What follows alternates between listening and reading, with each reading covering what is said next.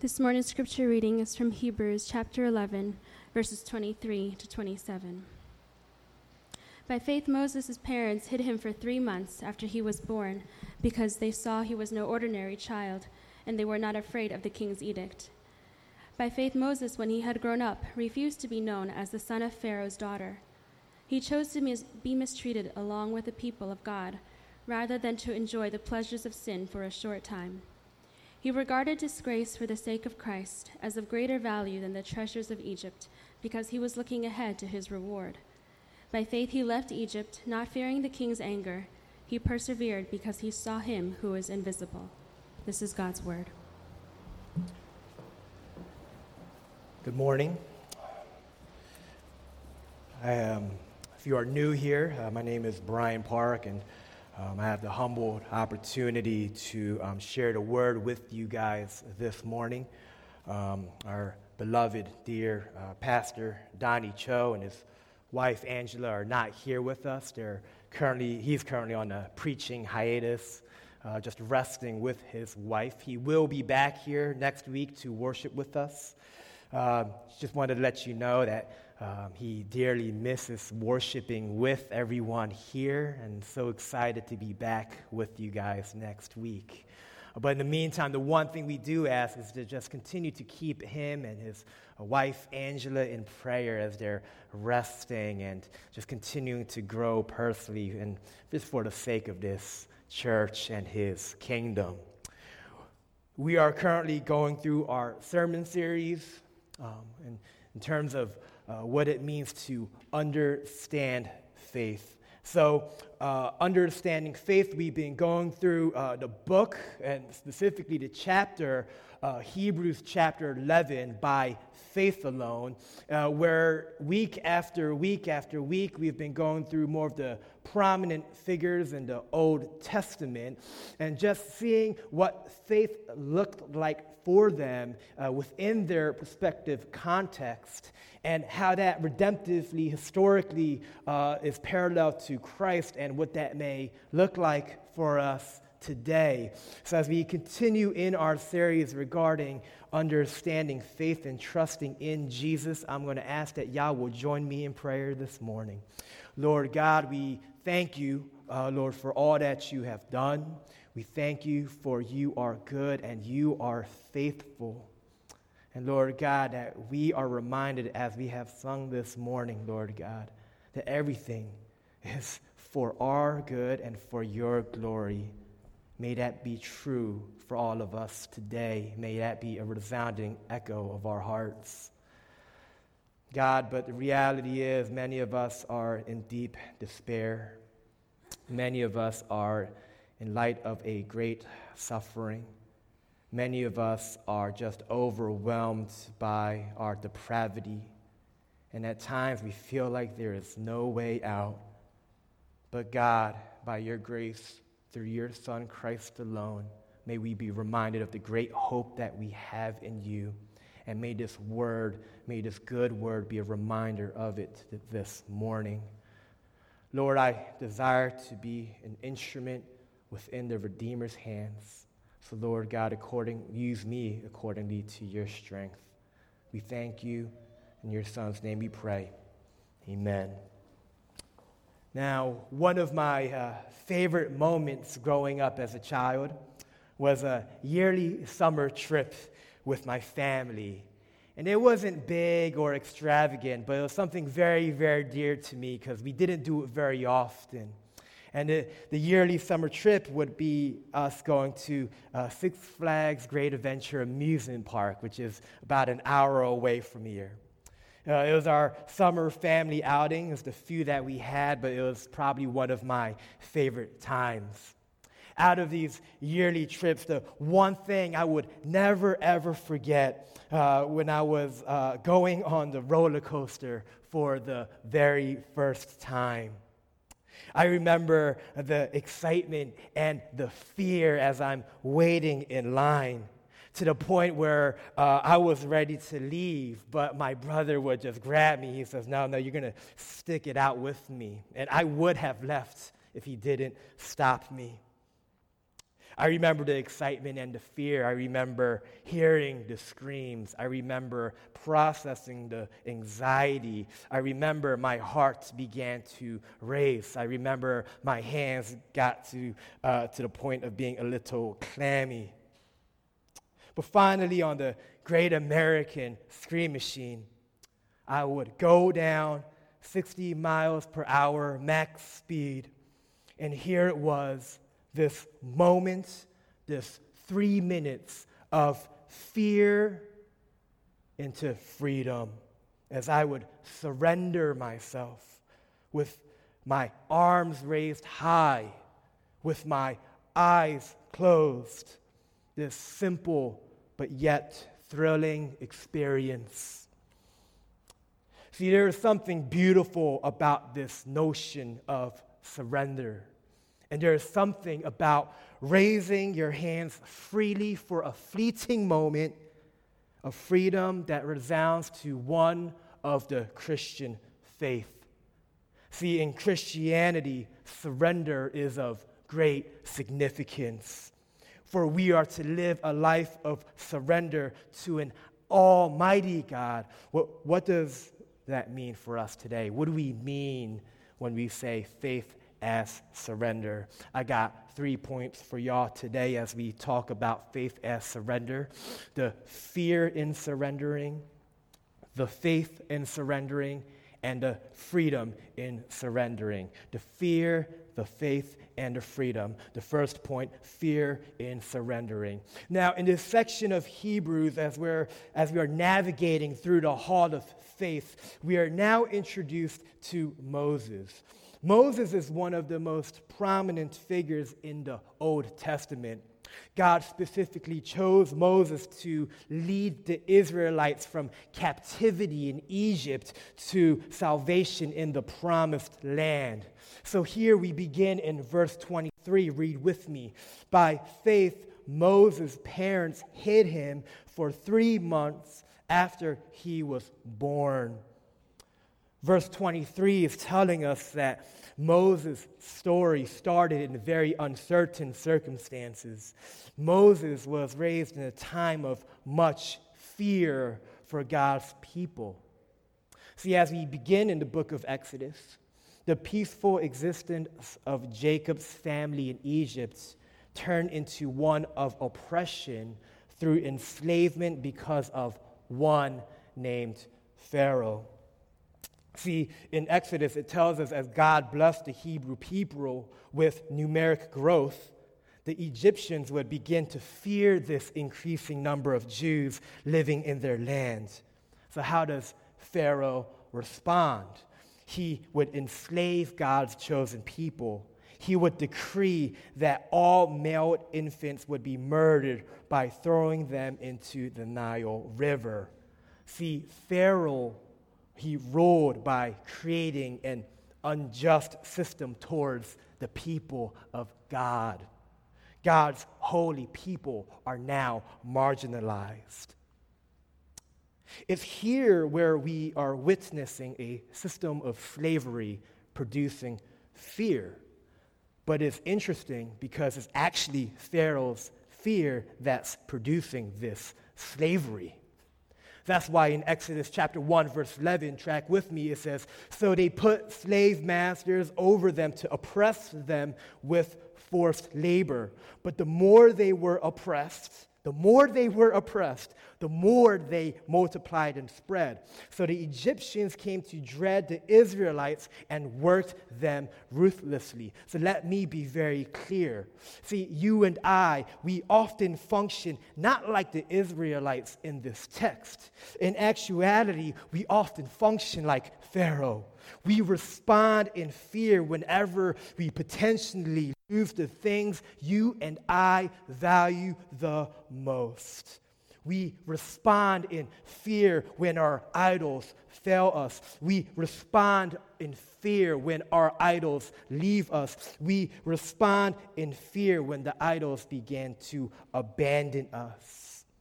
What is an idol, you ask? An idol is the personification of sin. It's the one thing in your life that you become enslaved to. Your blood, sweat, and tears fully invested into this worth, one thing assumed to worth living for. What was Pharaoh's idolatry? For Pharaoh, it was his ethnic pride, it was his status, it was his power. Now, for you and I, it may not be one of those things mentioned, but for us, it may look like a relationship. For us, it may look like a success. For us, it may look like our relationships and, and job and just overall value in career. But at the end of it all, idolatry will make you miserable. Because the one thing you have, and maybe you have it for a split second, you're going to want something more. The one job that you may be happy with, you may not be content if it's your ultimate thing, and you're going to want something better. You always want a little bit more money. You always want a little bit more. It becomes a life of slavery. You ever notice that when you don't get the thing you want deeply, you respond in fear? You respond in anxiety? Or then there be maybe this unhealthy drive that is affecting you to the point of utter exhaustion. See, in this narrative, Pharaoh's fear of losing his power it would produce an institution of sla- slavery for Israel. And in the same way, our fear of losing our idols will produce an institution of slavery for the soul. And these idols become our masters, and these masters do not give joy, they only give sorrow. Let me explain. In the very sad history of America, Slavery in the United States was a legal institution, existed in the United States in the 18th and 19th centuries. These slave masters would often resort to physical punishment to impose their wills. During this period of slavery, white male plantation owners, their sons, brothers, and other male acquaintances raped black women without fear or punishment. Metal and wood neck collars with spikes and metal masks were often placed on enslaved people for months at a time. After enslaved men and women were whipped or beaten, overseers uh, would often, every once in a while, order their wounds to be burst by rubbing it with turpentine and red pepper. Slaves were punished by whipping, shackling, hanging, beating, burning, mutilation, branding, and imprisonment. See, in the same way, our idols not only master us, they become the punishment of your soul. It becomes the burning, the shackling, and the mutilation of the heart. Our sin idolatry will create a system of fear and oppression. Sin idolatry is the cosmetic surgery against the natural beauty of the Imago Dei.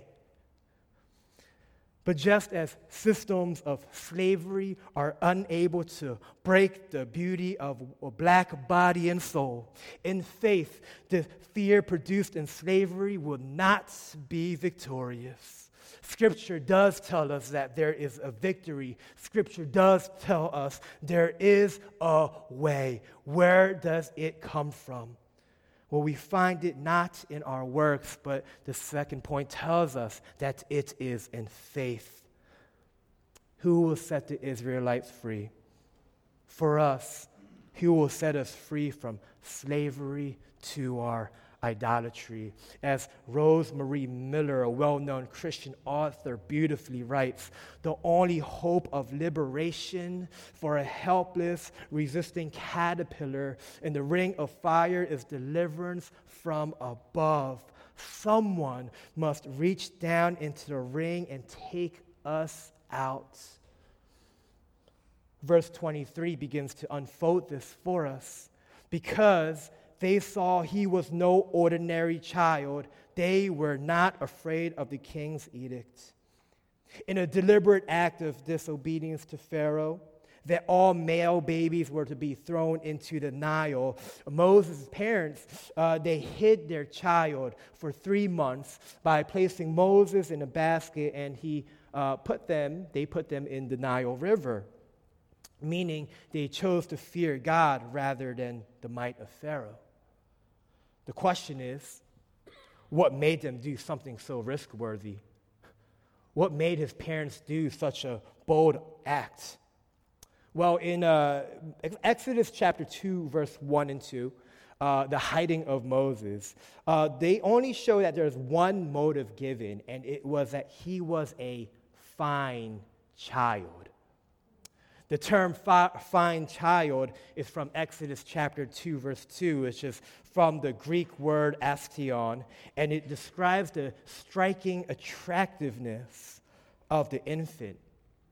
One biblical scholar writes Moses' parents found in the attractiveness, attractiveness of their son as a basis for faith in the unseen purposes of God, meaning his striking attractiveness was a visible sign of God's favor, an attractive sign. Currently, uh, I'm at a stage where many of my friends are getting engaged and married. And for many of my brothers, it's going to be one of the most difficult challenges for them because there's this process of figuring it all out, of getting the perfect engagement ring. It has to be perfect. And, you know, for, for the men, you know, you, you get stressed and you get anxious, and there's so much detail trying to figure out this one moment uh, uh, where you are getting a ring all the way to the point of offering the ring. But here's the thing about this I don't know if it's just me, but I have never heard or seen once a time where the guy failed at getting a ring. Never have I seen that, at least. I never seen the ring being scoffed at. See, when there's a showcasing of the ring after an, engagement announcement, it's always of awe, it's always of celebration, it's always of joy. Why? See, the striking attractiveness is not the ring's appearance itself. The ring can be the nicest ring with the highest level of the five C's it can be the sweetest ring pop. It does not matter. What matters the most is people are not just celebrating the ring for its appearance, they are celebrating of what the ring represents. See, the ring is a sign of covenantal marriage. See, this fine child, it was more than just a good looking baby. There was something special. It was a sign. This infant was so fine in appearance that the parents knew the son would be a beacon of hope for God's people in enslavement and oppression. Verse 24 tells us a little bit more about this. Read with me. By faith, Moses, when he had grown up, refused to be known as the son of Pharaoh's daughter. So what's happening? The basket that was placed in the Nile by his parents would eventually be found by Pharaoh's daughter. And she adopts him, she raises him, he becomes hers. But as Nile, as Moses grew into adulthood, he began to empathize with his people rather than receiving the benefits of being adopted into Pharaoh's family. In verse 24, uh, there's one part that's really important to highlight, and it says, when he was grown up. Uh, when he was grown up, uh, it's just a phrase, but it's actually a very important phrase because it's highlighting uh, an allusion to Exodus chapter 2, verse 11. Because it's here in Exodus chapter 2, verse 11, uh, when we see Moses, his experience Uh, when he sees an Egyptian attacking an innocent Hebrew. It was in Exodus chapter 2:11 where we see Moses intervene for this Hebrew. He would murder the Egyptian with his bare hands and he would honor the Hebrew. Why is this important? This is, was the episode of Moses' renunciation of privilege and power as Pharaoh's daughter He would rather identify himself with the marginalized. This was the moment when he realized that he would rather be with his people who are enslaved in Egypt. And that's why the unnamed author of Hebrews in verse 25 says, Moses chose to be mistreated along with the people of God rather than enjoy the fleeting pleasures of sin. So for the Israelites, we see enslavement in a system of fear, and they find their faith and their hope in one named Moses, who would persevere to eventually become the prince, judge, and the lawgiver of the Israelites. Now, if Moses is the mediator of the Israelites, who will we find our faith in? Look at verse 26 with me.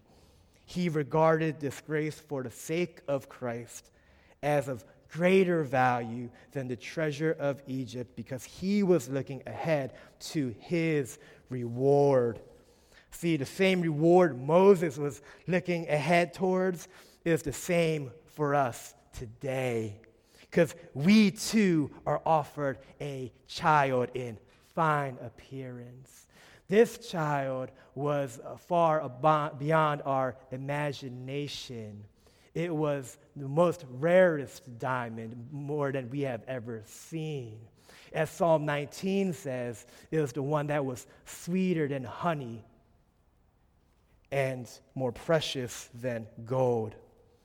See, Moses was a born Hebrew who hid in Egypt as a child while his people were suffering under Pharaoh.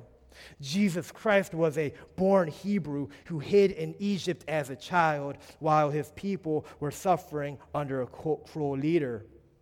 Moses refuses adoptive status as Pharaoh's daughter, which would have included all the treasures of Egypt for the sake of his people. On the other hand, we have Jesus Christ, one that refused his adoptive status as God's son for our sake.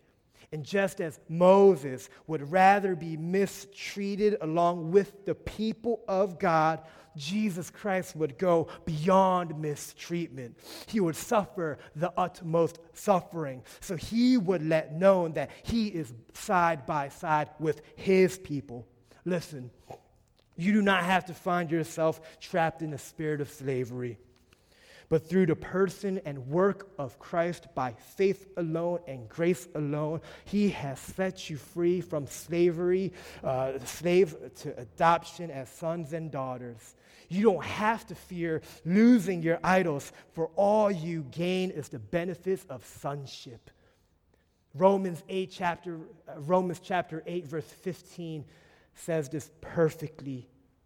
The spirit you received does not make you slaves so that you live in fear again.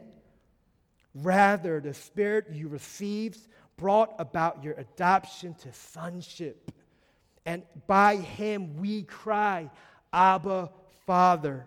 The Spirit Himself testifies with our spirit that we are God's children. Oh my God. Praise Him for this truth today that we are no longer into the spirit of slavery, but in Christ alone, by faith alone, and grace alone, we receive the spirit of adoption as sons and daughters. And when this truth becomes a redemptive reality, we see the freedom in our surrendering. Read verse 27 with me. By faith, he left Egypt, not fearing the king's anger. Now, some scholars thought this was referring to the incident that I mentioned earlier regarding the Hebrew victim and defending him. Uh, but when we look at the overall passage, we would say that this is most unlikely. Uh, rather, when we look at verse 27, this is a reference to the famous leaving, the Exodus, the parting of the Red Sea. See, for the Israelites, their trust in Moses led to freedom from slavery. For the Israelites, it's interesting, they did nothing by their own selves uh, uh, to, to overcome this fear. It's not stated in this passage. All we see in this passage is that the Israelites just trusted in someone that had no fear of the king's anger. So that's why we see in verse 27 he persevered because he saw him who is invisible. The freedom of God's people from Pharaoh's rule depended on Moses' faith to the invisible God over the very visible king. Listen, there is nothing you can do to overcome your own fear. There is nothing you can do to overcome your slavery to it. The power of idolatry by the wretched self is a big, heavy power and it consumes the soul. So the only thing we can do is trust and surrender into the one that was perfectly fearless on the cross. This is the freedom. The work is done. It is finished. When you trust and surrender in the power of the gospel, it's not because of anything you and I ever did. But as John chapter 8, verse 36 says, so if the Son sets you free, oh my God, you will be free indeed. See, Moses was considered to be the prince of Egypt, but Jesus Christ is the prince of the world. And we are set free from the notion that you have to function as a small prince in your tiny kingdom we have the benefit of being ruled by a perfect Prince of Peace in his triumphant kingdom. As I land this plane, I want to highlight uh, one word that we find in verse 27. And it's where it says, persevered. Now, the word perseverance alludes to something much longer. And although uncertain, uh, we're not exactly sure, but many scholars would say that Moses was at least 80 years old when he parted the Red Sea. See, in the same way, the battle against our fears and failures does require much perseverance. But when I say perseverance, it's not doing more work. The work was already done. When I see perseverance for us today, it's trust and holy surrender in Him because He is the only master that masters us perfectly. He is the only master to offer freedom rather than oppression. In war, when one surrenders, it's after numerous lives lost, it's after much bloodshed, and an understanding that they can't win. So they are responding to the truth of the matter. A life of surrendering in Jesus Christ is responding to the truth of the matter. There is a waging war in our hearts, the idol factors that are being built. But the gospel is the blessed assurance, knowing that the battle was already won on Calvary, where ultimate bloodshed was poured for our sake and in this war, it did not have thousands of casualties, it only had one. Will you respond this morning in a life of faith as surrender for the sake of your fears unto freedom? Surrender yourselves to the love of Christ, for it is the ultimate freedom.